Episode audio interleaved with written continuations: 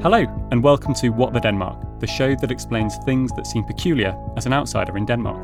I'm Sam. And I'm Josefina.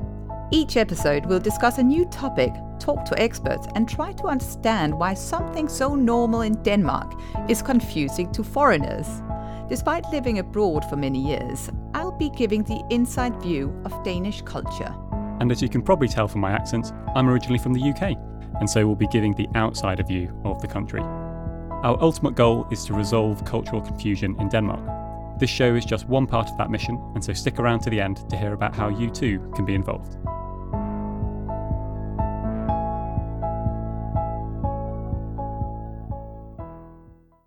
This week, we're talking about Danes in the workplace. A common thing people hear about Denmark is the flat hierarchies.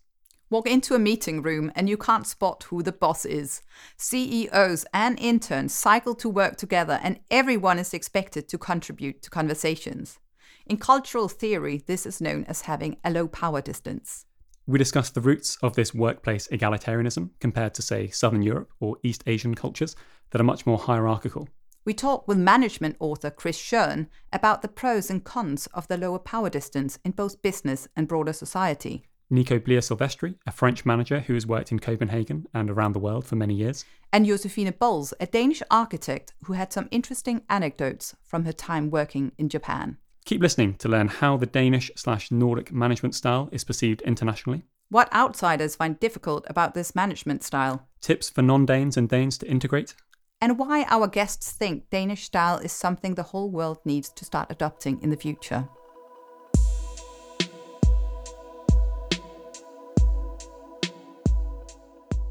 First, let's meet the two main guests we had in making this episode. My name is Chris Schörn. I'm the managing director of the IME Foundation and uh, the Henley Business School in the Nordics.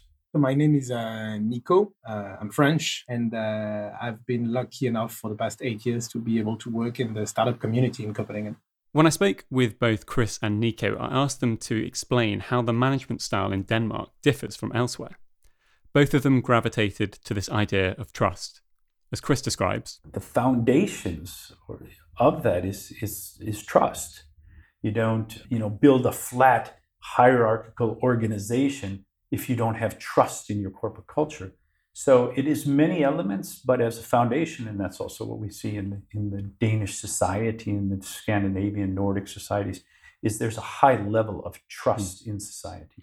We then began exploring what trust means in practice. I trust that um, a number one, you can do your job, but I trust that uh, I can communicate with you, and uh, and of course, I'm not the one that's in a position of power to take the decision. I'm still allowed to voice my opinion. And again, from personal experience, working outside of Denmark in many many countries, many places, that's not what you see a lot. For Nico, this fittingly began when he was at Trustpilot, a company in Denmark in 2012. The company had 30 employees and needed to professionalize how they hired. Nico saw the job advert, called the CEO, went for a coffee that afternoon, and started the next day. Despite this, I think the big learning curve was uh, the 100% trust from okay. the start. Like you come in, we trust you. I mean, we hired you, we trust you to do something. He acknowledges that he was working with a startup that are already flat organizations and can make quick decisions. But nevertheless, this sense of trust was a shock. It's both empowering and, and very scary yeah. right when when you come from a from a very structured environment it's both empowering because like the french ego kicks in and saying of course you trust me i'm good at this i can yeah. do it and it's uh, it's both scary saying like okay now I, actually need to make it happen i think this is the very positive thing about trust is that okay you trust me i want to not disappoint you seriously what, what do you think about this so trust from the beginning yeah, of course. I take trust from the beginning for granted because I have grown up in Denmark. And so I would expect that. Uh, since I was very young, my parents expected that I would do the right thing because there is that trust based culture. So for me, it wouldn't be scary to go into an, an environment like that. However, I would be very careful what I promise in an interview situation. And I suppose I have experienced being overwhelmed by a task, hmm. but not by what I was entrusted. How about you? So, just quick, what, how do you mean? Like, to not be overwhelmed by being entrusted. What does that mean? Yeah, one thing is that people expect you to do your very best. Another thing is, are you able to do what's required mm. of you? And I think they're two different things. And I think that maybe that is what people coming to Denmark connect too closely. Because yeah. I think, of course, if you promise too much and you're not able to deliver, then you have an issue. But you would have had an issue either way. But um, trust is a different thing. It's people trusting that you will do your very best mm. and that you will own your project.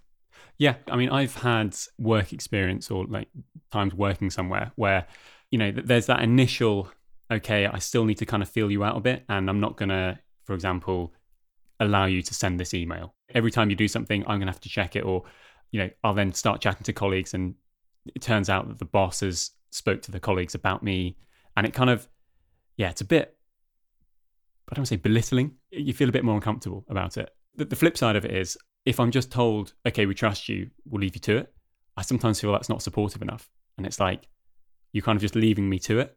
And actually, I want to sort of speak with you a bit more and I want you to be a bit more involved. But that's about management, isn't it? Yeah. So, one thing is that you trust people, but you still need to ping pong ideas with them. And you also need to make sure that you guide them where it's needed. But I think that's what's so interesting about Danish culture.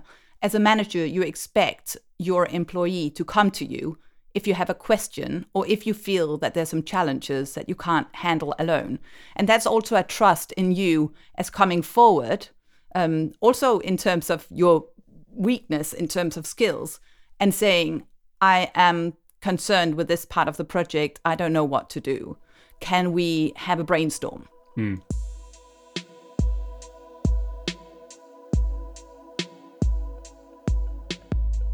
Next, we started discussing how this idea of trust and having a low power structure, essentially treating everyone more or less equally rather than a strict hierarchy, can be confusing for those not used to being in the Danish culture. The first thing both Chris and Nico talked about was junior people being included in the conversation. You see it throughout, you know, a collaborative approach to say to work, to decision making, to organizing. I mean, I remember one of the very first times that I came to Stockholm and was at head, head office and I was involved in some very, very high level negotiations between two companies. And I was a trainee, so I was just observing. I was just kind of following the vice president around, observing. And I took a break in the negotiations, and the negotiation team, they were discussing amongst themselves. And the head of it looks at me and says, Chris, what do you think? And I, yeah, I was just shocked. You know, I must have said something absolutely absurd. But I mean, he looked at me mm-hmm. and he was genuinely interested in what I thought. He then contrasts this with when he was in Italy. Mm. I remember having my team in, in Milan, and I would when we had you know the big boss came down from from Denmark or from from Sweden and, and for a business review, and I would spend a couple of weeks, you know, almost coaching them, not on what to say, but I said, "You've got to say something." Challenge them. You hmm. have to challenge the boss. Don't just sit there and accept what he or she says. Amazing. I, I yeah. think that was really cool because actually, what he's pointing out is that you, as a junior in many countries abroad, are not expected to chip in with your knowledge and opinion. And that was something that really came as a surprise to me when I worked in the UK um, and actually, it took me a long time to realize that people didn't expect me to say something in meetings. Do, do you remember a particular meeting when you were when this happened? I remember all the meetings because I would be the only junior one actually chipping in with knowledge and saying what I think that the agenda should be and what I think we should do. Because Danish culture is if you are in a meeting, you are there to chip in with knowledge because otherwise, uh, why are you attending? Then we're wasting time. You are there to provide knowledge and to help make decisions. Hmm. And that's whether you're junior or senior. And so we think that the more people come to the table, the more you can create, the more ideas you get in. how did you, how did your bosses re- respond to this? Were they like, "This Josephine's got a bit of gumption," or, or were they like, "He brought this girl"?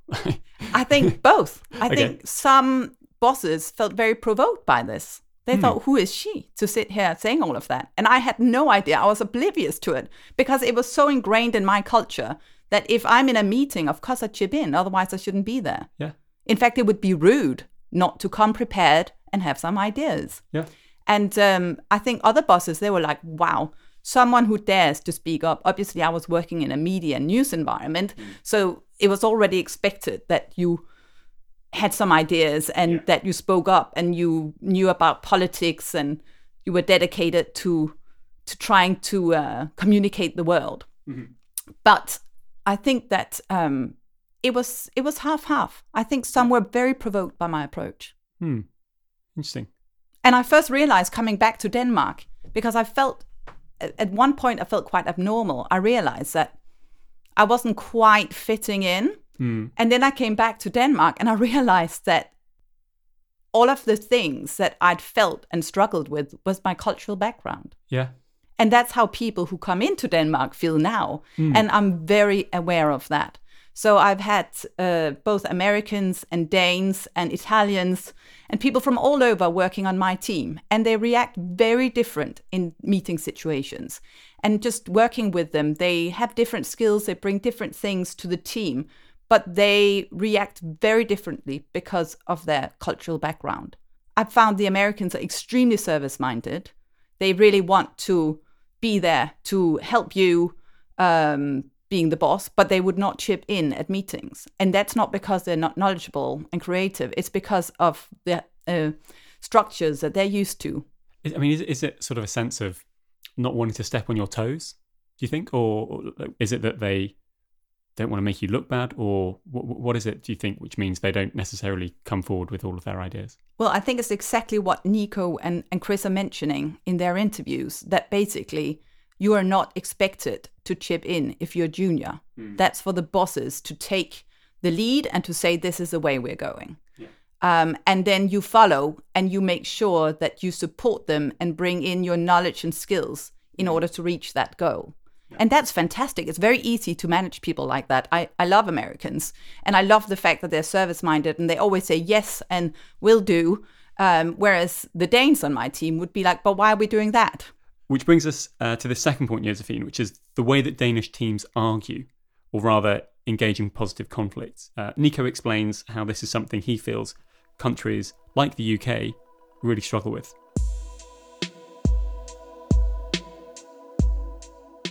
To a lot of us, Mhm. we've learned that uh, your boss is right all the time, Mhm. and you should always agree.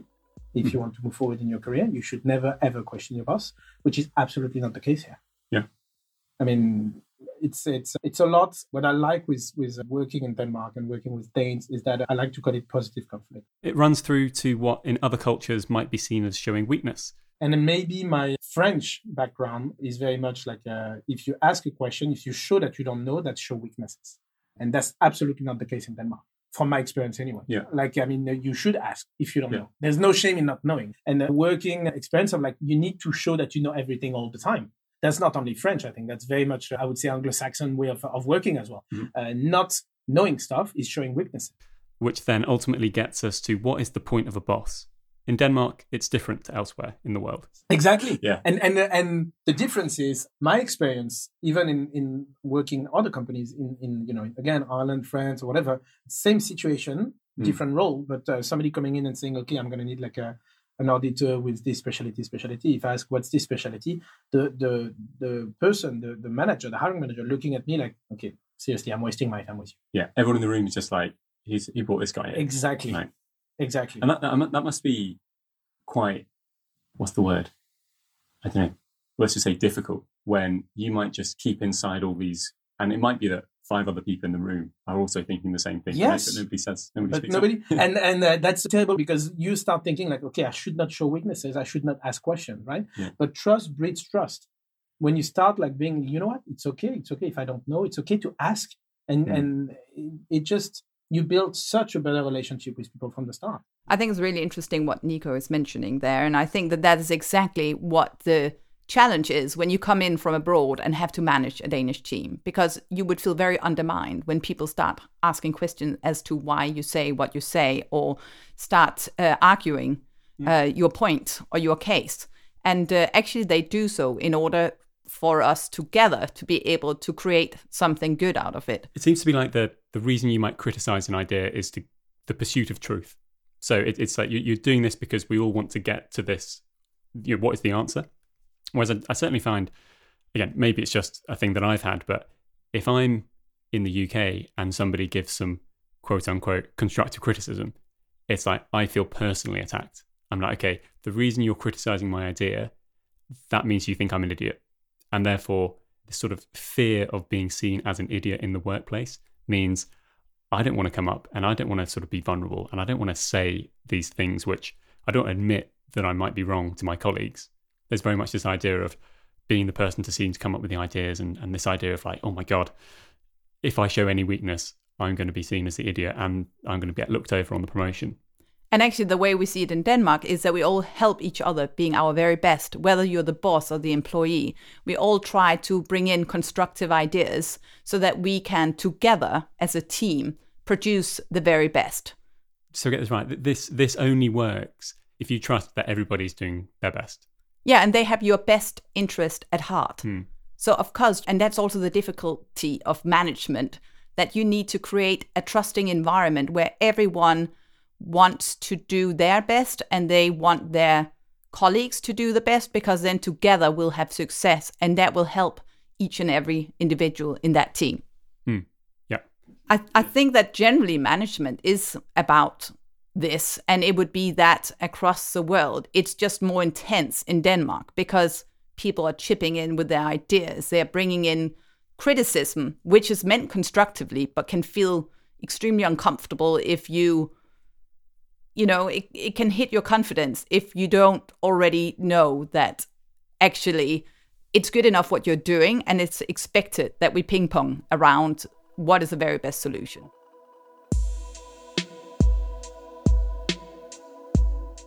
Okay, well, I think this is quite a good point for us to take a little uh, detour away from Denmark and go to Japan.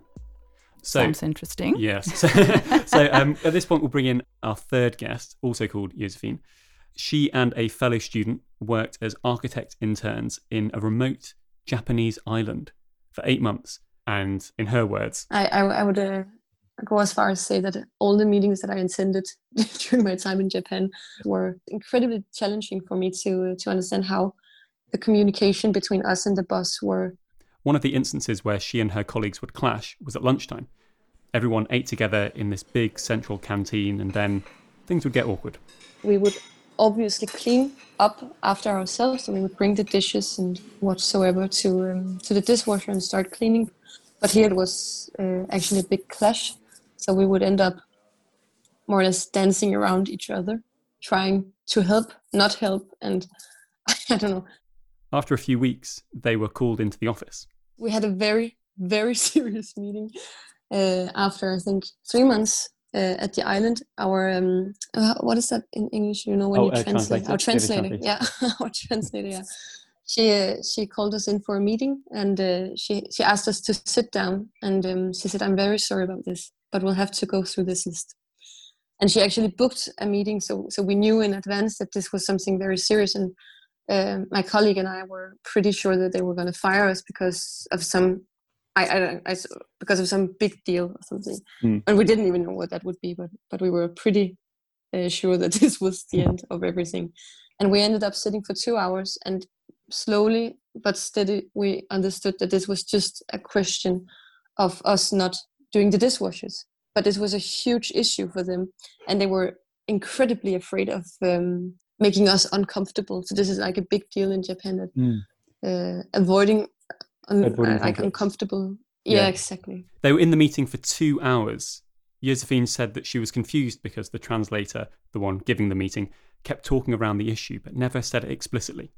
It eventually clicked, though, that what Josephine and her friend should do is just leave the dirty dishes on the table once they were finished. I think it was a question of taking their their job. They were afraid that by having us doing the dishes, we would more or less underestimate their position as waiters and waitresses in the cafe and it would hmm. make them look lazy i guess something mm. like that so that we should understand that we had a position a specific position mm-hmm. in uh, the office and they had their specific position and we should yeah keep a clear distance so i think it's really interesting here what uh, my uh, fellow Josefina is saying and um, I've obviously been based in South Africa for quite a few years, and actually there we often saw the same happening. Um, particularly when Europeans came to South Africa, uh, they would have a more flat uh, way of acting, meaning that they would feel bad if they did not help the servants. Um, and there were a lot of servants, and they, these servants were extremely proud of their work. They were professionals within their job. And if people started taking the dishes or trying to help them, for them, it would feel as if they they were not doing a good job. It was like undermining. It was undermining. And basically, we made that mistake too, because I felt bad that someone was cleaning my house for me. And actually, I was very uncomfortable with having a servant. Um, the house that we moved into, uh, which was a corporate let, was basically, it came with servants. And first, we actually discussed, my husband and I, how whether we could just get rid of them because we'd rather them just clean up after ourselves. And we also thought, well, our children have to learn that they make their own bed and so on. But then it turned out that if we let go of this servant, it would mean that she had nowhere to live. It would mean she didn't have a job. It would mean that her son couldn't go to the school he mm. was going to. So, of course, we decided to keep them on when we realized that that's actually the impact we would have if we didn't stay there. And um, it then took a while for us to get used to the fact that actually the lady working there, you would normally call them a housekeeper maybe, but the housekeeper working there was extremely proud of what she was doing for our family. And uh, she was also really happy doing the dishes and doing the cleaning. And if I tried to chip in with any ideas, that was a way of undermining her. And I actually tried to pass that knowledge on to other Europeans coming to to South Africa who were trying to uh, to either give them less to do or basically trying to take over their job by by saying no no no I can do that part you do that by sort of mm. di- dividing and conquering together because that's just not the way that society works. Yeah, I mean it's carbon copy in Kenya, same same thing. And when I then moved back to Denmark, I'd forgotten how to use a washing machine, so I had to like suddenly do my own laundry for the first time in three years. That um, was tough. Yeah, I was, like, how does this thing work? it does have its uh, its flip sides on it. Another thing that I experienced in South Africa was that obviously people, because they took pride in having a job, there's a lot of unemployment there, and then having a kind of uniform that shows mm. that you have this role um, was kind of important. And so that means that the nannies and housekeepers, um, servants, and so on, they would also have uh, uniforms. And that felt very wrong to a Dane to put mm. a hmm. uniform on someone uh, who was just looking after my house. And I actually kept saying, Hey, I'll just buy you some new outfits that are comfortable to clean in, mm. and then you can wear those. And, um, you know, that will be much nicer for you because I felt that in a way that having this uniform on made this person look like something less than me, or at least they should yeah. service me. It, well, it's, it's certainly, it, it, would have led to a distinction between you. And I, I think a big thing in Denmark is, you know, we said at the beginning, everyone dresses very casually. This idea of fundamentally people are the same, we're just people, so therefore we should dress the same. And exactly. having this thing does make that that difference. Yeah. Yeah, exactly. We are all equals basically, mm. and hmm. that's extremely important to Denmark. Um, and I think most Europeans, but even Denmark more than anywhere else. So it felt wrong that she should wear this uniform um, like clearly marks her out. That clearly marks that she is servicing me and mm. my family.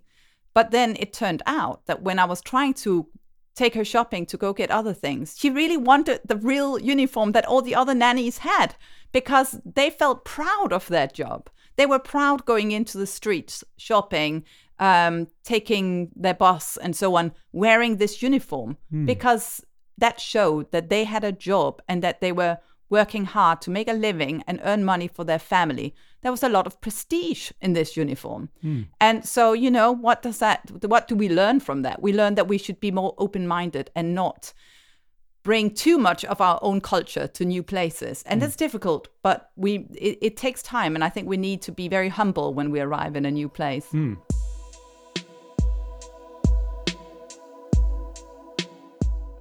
Back in Denmark, it feels like we have a decent sense of what Danish management is and looks like. If you're Danish or have been here for many years, then you might find yourself saying, well, yeah, obviously things like a flat hierarchy are great, and it would be awkward if we didn't offer to clear up the dishes together. However, coming into Denmark with a different cultural framework, it can actually feel a bit disorientating. Um, first, we'll look at things from the employee perspective. It's the, the framework, the, the, the freedom, the, the trust and everything. The like you what do you mean you're not telling me what to do? What do you mean there's no hardcore KPIs on like where do I need to be at the end of the month and everything? Mm. What do you mean you're giving asking me an opinion? I'm not supposed to have an opinion. I'm supposed to just do what I'm told. And, and that, that's a turn off for a lot of people. Yes, I think some people are not capable of working outside of this framework. As simple as this. Okay. And and I'm not saying there's right or wrong. Mm-hmm. It's just uh, yeah. I, I, I mean, I've seen this in a lot of organizations. Yeah. How, how do they? Sorry, how how, no, no. how how are people? How are those people interpreting what's going on?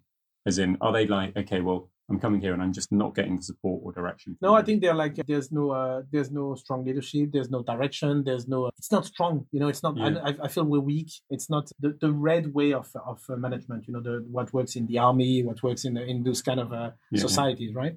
It's not here. Here, it's very much like uh, it works on trust, but that means you need to be able to trust yourself. This idea of weak leadership. I found this point fascinating that Nico said because it's all well and good saying as you say, it's good to be trusted, it's good to be trusted. But until he said that, it didn't really click what it can look like from the other side, which is if you're going to your boss and saying, cool, right, boss, what are we doing? And boss like, well, I don't know. Well, you know, let, us have a chat. And you're like, who is this guy? Like, who is this girl? Who, who, who is this person? Like, what's the point of them being here if they're not even going to tell us what to do or get things going? And I can, I can see that being quite a a struggle for people. And if you turn that around, basically, as a boss, I would think that if I'm saying, well, how should we do this? And if you did not have an opinion or an idea that you could chip in with, I would be like, why are you on my team? Mm. Obviously, you don't have anything to bring to the table, so you shouldn't be here. I expect something from each individual. Mm-hmm. But of course, it's difficult because it's about management style. But that was now bringing me back to to England, where I would sit there chipping in with ideas while the senior people were probably thinking, goodness, I mean, she's junior. Why the heck is she sitting here bringing in her ideas? She's just supposed to listen and then go and act accordingly. Yeah, and just do what she do. She's told. exactly. So they probably thought that, whereas I thought, well, I'm at the meeting, so I'm chipping in with ideas. And why are my colleagues sitting here around me saying nothing? They're wasting our time. They should be out there working if they have nothing to add to this meeting. But basically, um, just coming back to that, uh, you know, I think that it's still difficult for me to understand how people can sit and be quiet if they have something to add to a meeting. Yeah, I mean, I think I was thinking about this a bit, and I don't know. I think if you sort of feel quite confident in the idea and you, you feel it's going to make you look good, then you know, I'd, I'd, I'd put my hand up and I'd say, oh, you know, we thought about doing this cool, innovative idea.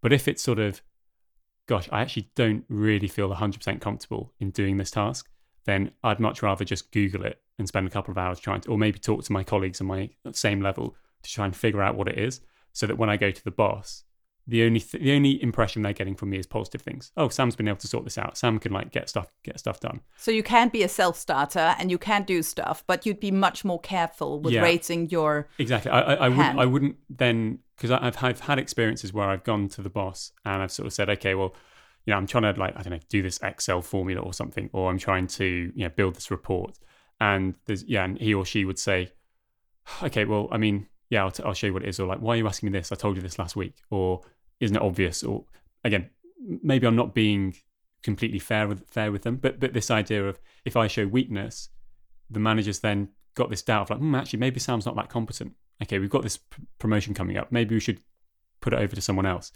And I think this, this idea of I'm not 100% sure how to do my job, but I won't go to my boss is like something which is really quite deeply ingrained in me. And so coming to Denmark, um, admittedly I don't have a boss here, but you know, talking to people who have got talking to non-Danes who have bosses, this can feel really sh- like vulnerable to sort of go to your boss and say, "I'm not really sure about how to do this," or "What do you think about this?" or whatever. And what everything that I've heard you and other people say is, people, yeah, bosses want that because it shows you're committed. It shows you're vested in this thing. And so I think the the main takeaway for me is sort of if you're coming in as a non-Dane, just perhaps have that leap of faith that the more you engage with your boss and the more you perhaps show what you're unsure about um, is actually not going to lead to to you looking weak. Yeah, exactly. Totally. Yeah, I, I think yeah. that's exactly the way. And I think that also uh, Danish managers and leaders can learn a lot from listening to this because actually they might take for granted that people come in and if they have a challenge, they will ask questions and they will say, I'm mm. struggling here, but they might not because you know they're worried about their job and they think that it will show weakness or they will seem incompetent mm. um, that's really i mean for me at least that was it don't not do not want to seem incompetent by raising this thing which i yeah which i don't know yeah and and that's exactly I think every manager's fear that people don't say if they have a problem. Because if then you can't solve it. You can't fix something you can't you don't know is there mm-hmm. and and you know you can maybe see people are struggling but they don't say anything then you think oh my goodness i mean that's exactly when you're not sure about your employee yeah. uh, or your team member um, I, I, what I've actually experienced myself um, in terms of trying to manage a multicultural team is giving the different team members projects um, and then seeing how they chip in through that instead of only through uh, pitching things at meetings and discussing at meetings. So, for example, um, by saying, hey, we have this project, um, why don't you make a presentation and a proposal as to how we can do it?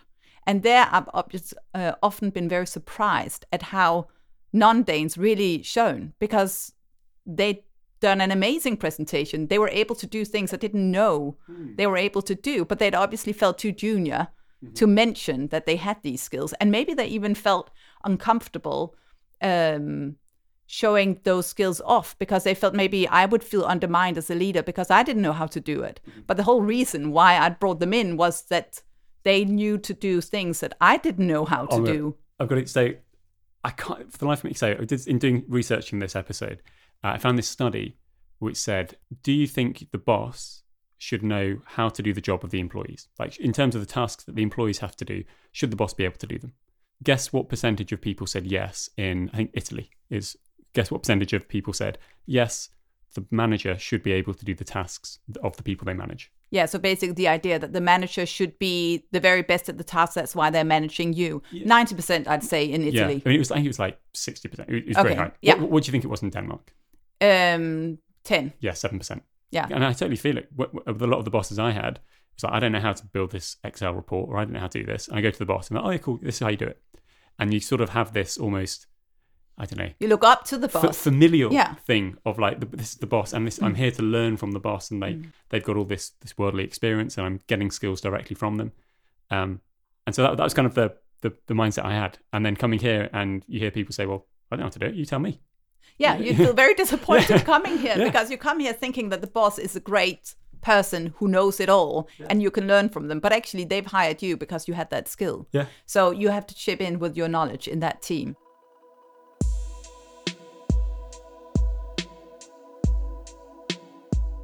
We'll, talk a bit now about non-Danish managers' struggle, and you, we've spoken about it quite a lot actually. I'll play this one clip from Chris come in as a as a as a manager or have staff responsibilities, that can always be be be a challenge. You know, I was expected as I, when I first came, first staff responsibilities, and expected you know I was the boss. I expected people to listen to what I said, but it didn't work like that. You know, I mean, it basically so it's kind of like herding cats in a way. Um, but I would say that you know I would say okay, we're going to do this, and then they just look like why well, you, well, I said because we're going to do this, and they said, but that doesn't make any sense. Why would you do that? You know, and then people start discussing, and you know, at the end, again, they know I'm the boss, and mm. the boss is the boss and makes the decision. But people expect to be heard. Both of these interviews, the, the things which people struggled with was people asking why the whole time, and I think the, a big thing that often Nico was saying, particularly for tech startup people is that they're very used to coming in and saying, right, boom, I'm the boss. You know, I've got a plan. We're going to execute on the plan. You want to do part A, part B, part C. Go, go, go. And people just going back saying, why? No, we don't need to do that. Can't we do this? Can't we do this? And they and a lot of people just struggle because they're like, how do I work when just people won't just not quite follow the orders, but like, I've come in, I've got this expertise, I know how to build a product. Let's do it in tech or product, their framework is very much like uh, they, they would come in because obviously very good skills and working for very good organization.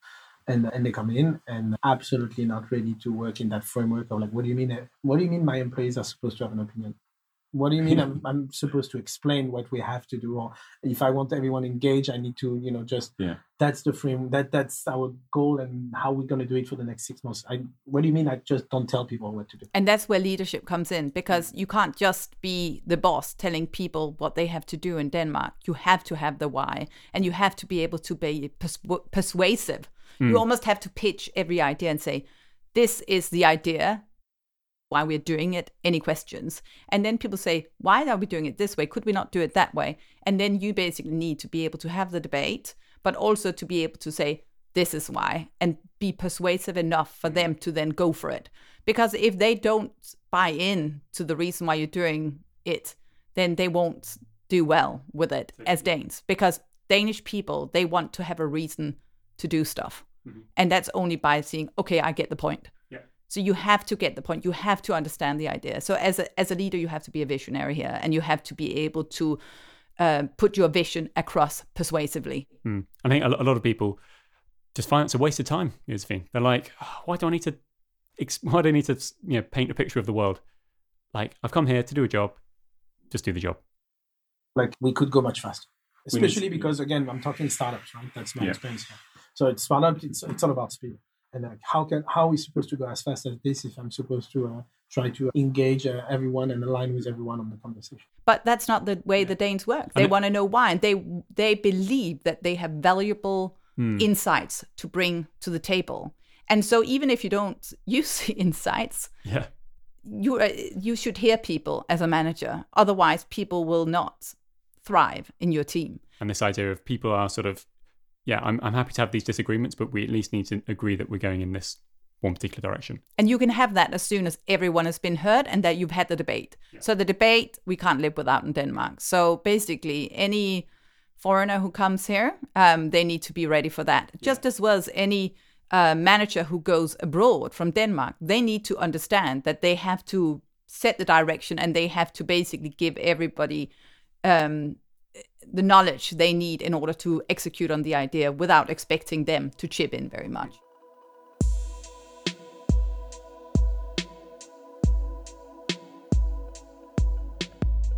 Despite this, both Chris and Nico, the outsiders coming in, are fully on board with the Danish slash Nordic style of management.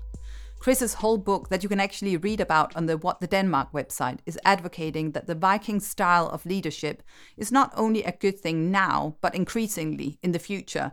It's a methodology that organizations around the world they will need to start adopting.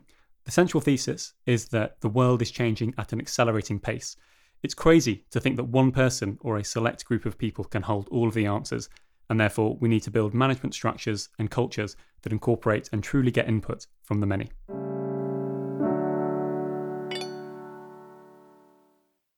The question some of you might be thinking is well, that's all well and good coming from happy little Denmark, where there's generations of people who trust each other by default. But what can I do if I want a bit of this Viking management style in my organisation? Despair not, says Chris. It is totally possible to import this style for yourself. And, and I think if you're in a position in an organization where you can influence that culture and mindset, it can be implemented. Hmm. It is without question transferable. I, it is hmm. exportable. Okay. Who doesn't want to be trusted? Who doesn't want to be listened to? Who doesn't want to be respected? Of course, you have to make adjustments for you know different cultures and to in in in, in this year in you know internationalizing any organization or company you always have to make considerations to the culture that you grew up in. But those basic characteristics on, on leadership and in, in humanity are are universal. So practically speaking you create a subculture for your team and decide the rules.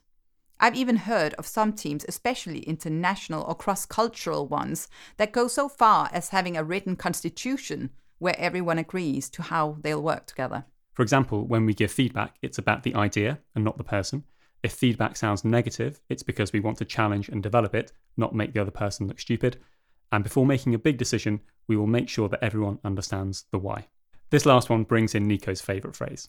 Like the, I like that sentence. We don't need to agree. We need to align. The mm. idea is to align, right? And and to explain why uh, suggestion A is what we're going to go for. Making sure people are heard not only increases the input and insight you get in the business, but it means people feel more bought in. Whilst it may seem long winded in the short run, having a team who are aligned on what to do and feel comfortable speaking openly about their concerns will surely lead to a better outcome. Or at least that's the view of Nico and Chris.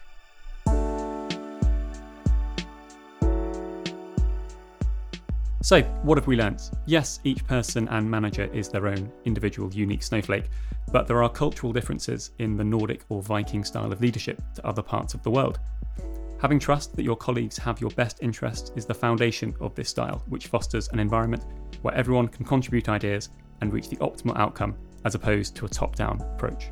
If you're a Dane working in an organization with a new non Dane, perhaps make the effort to over communicate. Something as obvious as, well, if he she isn't sure about something, then they'll ask, might not be the case if coming from a culture where admitting you don't know something is a sign of weakness. And if you're a non Dane, try and tell yourself when someone gives you constructive feedback, they are probably just trying to develop the idea rather than make you out to be an idiot. Easier said than done. As always, if you have any feedback on the show or would like to share some ideas of your own, please contribute to our Facebook group by searching for What the Denmark. You can also read extensive notes, including links that we mentioned on whatthedenmark.com. A big thanks to our guests and everyone who helped in the show. Vi snakkes næste gang.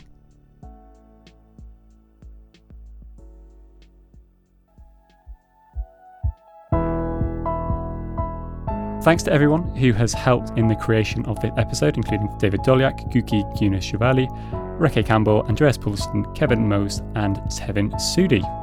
We hope you enjoyed the show. We're still early in our journey of resolving cultural confusion in Denmark and would love for you to join us by subscribing to the show on your podcast app.